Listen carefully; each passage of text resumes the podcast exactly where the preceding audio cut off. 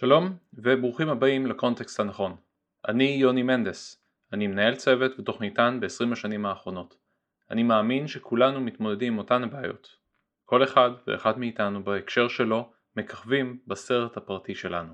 כאן תוכלו לשמוע סיפורים של אנשים אמיתיים על הקשיים והחוויות שלהם ואת נקודת המבט האישית שלי. הפרק הזה הוא הפרק הראשון שאני מקליט.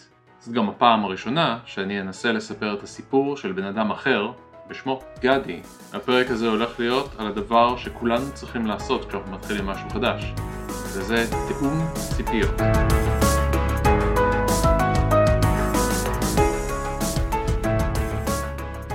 הבת שלי סיכמה לי את הרעיון של תיאום ציפיות לפני כמה ימים בצורה מושלמת.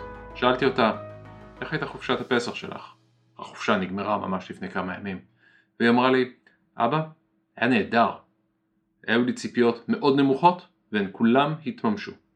המשפט הזה מעיד על חוש ההומור של הבת שלי. היא למדה אותו פה, בבית. אבל הוא גם אומר לנו משהו לגבי הציפיות שלנו מהסביבה. מה שנדרוש מהסביבה זה כנראה מה שנקבל. ואם נוותר על הציפיות שלנו, אז היה עדיף שכבר לא נהיה בסביבה. זה מזכיר לי חוויה אחרת שעברתי. לפני שנים אני עבדתי כראש צוות ופוטרתי. אני פוטרתי מכיוון שהציפיות שלי ושל החברה בה עבדתי לא היו מתואמות. זה קצת בנאלי להגיד את זה, כן, בפרק על תיאום ציפיות, אבל בגדול אני נכנסתי למקום העבודה עם איזשהו רעיון מסוים של מה שהולך להיות, והרעיון הזה לא התממש, כי בשום שלב לא נעצרתי כדי לתאם את הציפיות שלי עם מקום העבודה. במקום העבודה הבא אני כבר ידעתי טוב מאוד מה אני מחפש, ידעתי להגדיר את זה במילים, יכולתי להרגיש את זה באצבעות שלי, במרקם החברתי ובצורה שבה המראיין התנהל ושוחח איתי ואפילו בשאלות שלו אליי.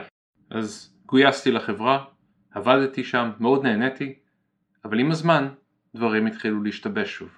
הציפיות שלי ושל החברה התחילו להשתנות. ובמצב הזה, בסופו של דבר, אני מצאתי את עצמי שוב עוזב חברה. סיפור של גדי מאוד דומה לסיפור שלי. נתקלתי בו במקרה באחד מהקבוצות שאני חבר בפייסבוק והקשבתי לסיפור שלו. הנה ציטוט של מה שהוא שאל. שלום, אני איש דב-אופס עם שנתיים ניסיון ועוד שנתיים בתמיכה. החלפתי שני מקומות עבודה בשנתיים האחרונות ועכשיו פיטרו אותי אחרי חצי שנה ואני מחפש שוב. אני מודאג מאיך שזה נראה בקורות החיים שלי ונמאס לי להיות במרוץ כל הזמן. אני רוצה למצוא מקום שיתאים לי. מה לעשות? בשיחה שלנו, גדי מילא עוד כמה פרטים. הוא התחיל בתמיכה טכנית, ואז נכנס לתוך אוטומציה. בהתחלה זה היה משהו קטן שהוא עשה מהצד, אבל עם הזמן הוא גילה שהוא ממש טוב בזה ושהוא נהנה להתעסק בזה. אז הוא עשה כמה קורסים וקיבל הכשרה וגילה שהוא רוצה לעסוק במקצוע אז הוא עזב את מקום העבודה שלו. פשוט קם והלך מכיוון שהם לא באמת נתנו לו את ההזדמנויות שחיפש. בשנתיים שאחרי זה הוא עבד בכמה עבודות, כל פעם בתוך משרה שהייתה אמורה להיות של אוטומציה. אבל זה היה הרגע שהוא התחיל להתאכזב. מקומות העבודה השונים שגייסו אותו הבטיחו לו פרויקטים באוטומציה, עבודה על CI, עבודה על Continuous Delivery, פרויקטים באוטומציה של מפתחים, אבל זה אף פעם לא הגיע לזה. הוא תמיד איכשהו נתקע בתור מסייע לדב-אופס או האיש שעוזר למפתחים לעשות את העבודה השחורה ואפילו QA ידני מדי פעם, דברים שהוא פשוט לא רצה לעבוד בהם. כל מקום שאכזב אותו, הוא קם ועזב. ובסופו של דבר הוא מצא את עצמו בתוך תבנית. תבנית שהשאירה אותו עם קורות חיים שמלאים בחצאי שנים, כמה חודשים ועבודות מזדמנות. גדי קיבל כל מיני רעיונות מהשאלות ששאל בתוך הקבוצות בפייסבוק אה, לגבי דברים שהוא יכול לעשות. בעיקר היה דגש גדול על לחפש תרבות ארגונית אצל חברים שעובדים בחברות אחרות, במיוחד חברות גדולות. היו גם המלצות לעבוד רק דרך חברים, כלומר להשיג רעיונות עבודה רק דרך אנשים שאתה מכיר את החברה שבה אתה עובד. שני הכיוונים האלה, כשיש לך הרבה חברים, באמת יכולים לעבוד. כלומר, אם יש לך חברים שאיתם אתה יכול לחקור קודם את החברה מבפנים, אז אתה תוכל לקבל המלצות מאוד איכותיות על משרות שיעניינו אותך. אבל אם יש לך רק שלושה חברים, אז כל מה שתקבל זה שלושה משרות. במקביל לכיוונים האלה, גדי גם ניסה דברים אחרים. הוא ניסה לגשת לרעיונות, קודם כל עם קצת הכנה, אבל גם עם שאלות שהכין מראש בשביל המראיינים. בנוסף, הוא החליט לנסות לשנות כיוון עם הניסיון שלו. הוא לקח את קורות החיים שלו והתמקד בניסיון שאגר במקומות בהם היה וניסה להתייחס ללקחים שלמד מהם. מקומות שבהם הוא עבד חצי שנה וכמה חודשים בעצם חשפו בפניו כל מיני סוגים שונים של התנהלויות שאת חלקם הוא אהב וחלקם לא ומחלקם למד דברים ומחלקם למד מה הוא לא רוצה ללמוד. עם הסט הזה של ניסיון ושאלות הוא יכל ממש לוודא עם המראיין שהוא הגיע למקום הנכון. מה שגדי עשה, בלי לתת לזה שם ספציפי, היה להגדיר ציפיות. כלומר, הוא הגיע לרעיון העבודה עם איזשהו סט של שאלות, התנהגויות ורעיונות שהוא רוצה לראות אצל המראיין, רוצה לראות בחברה שבה הוא הגיע לראיון. נתן לו הרבה מאוד כוח בלהגדיר לעצמו בתוך הראיון איזה דברים חשובים לו ואיזה דברים לא חשובים לו, על מה הוא מוכן להתפשר ואיזה דברים הוא היה רוצה לראות בחברה עצמה ואיזה דברים הוא לא מוכן לעבוד איתם בכלל. תיאום ציפיות בצורה הזאת דורש מידה מאוד גדולה של פתיחות וכנות, גם כלפי עצמך, בשביל שתהיה מסוגל להגדיר את מה שאתה רוצה, אבל גם מול בן אדם שהוא זר מוחלט. החשיפה הזאת לאנשים היא קשה, זה קשה מאוד להיפתח בצורה הזאת כי אנחנו מרגישים פגיעים כשאנחנו מגלים יותר מדי על הציפיות שלנו והחולשות שלנו והרצונות שלנו. יש אנשים שלא מתגברים על החשש הזה אף פעם, ופשוט מחכים שההזדמנות הנכונה תיקרא לדרכם. אלה מאיתנו שמצליחים להיפתח נחשפים לעולם חדש של אפשרויות. השאלות שכדאי לשאול נוגעות לצורה שבה החברה מתמודדת עם קשיים.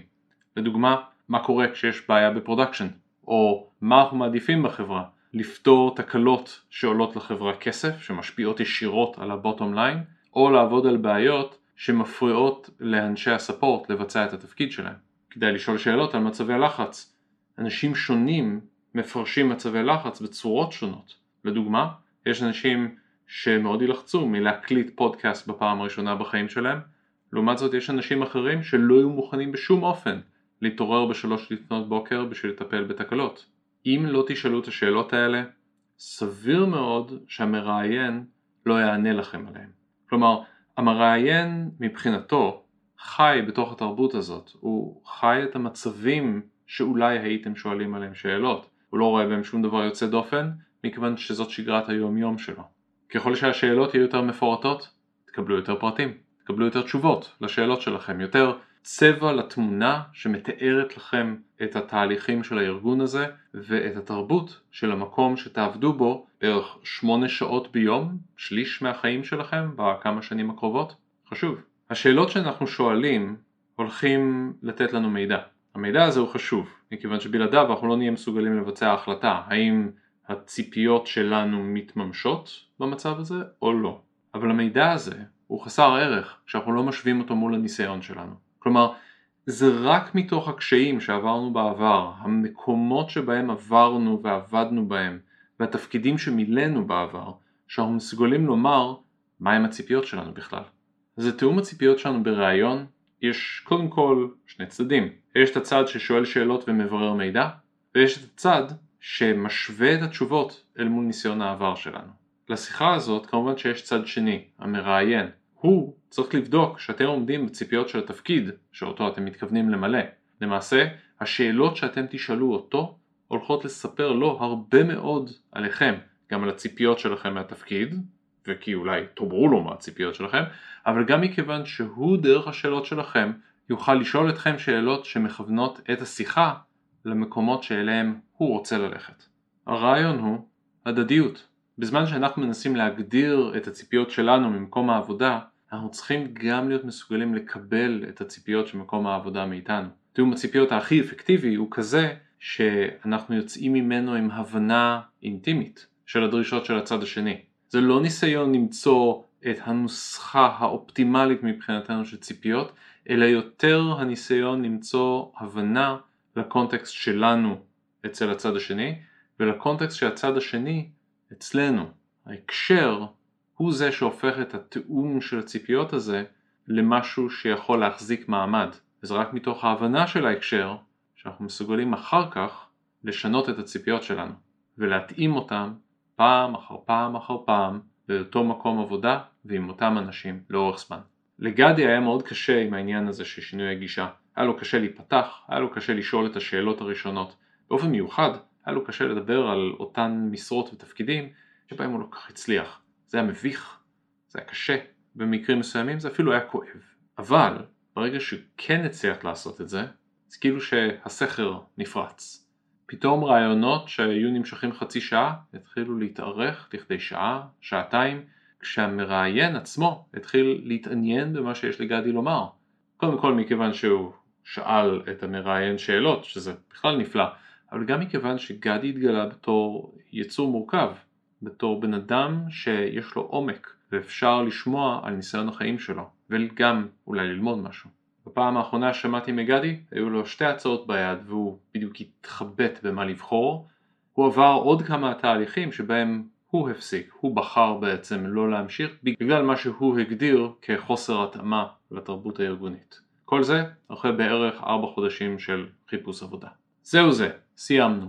תודה רבה שהצטרפתם אליי, תודה רבה שהקשבתם לסיפור של גדי. לפני שאתם הולכים, אני כן רוצה לסגור רק איזה תיאום ציפיות קטן. הסיפור של גדי סופר כפי שקיבלתי אותו. אני לא ביצעתי fact checking מעמיק, אני לא יודע באיזה משרות גדי עבד, ואני לא יודע באיזה חברות ותפקידים הוא היה.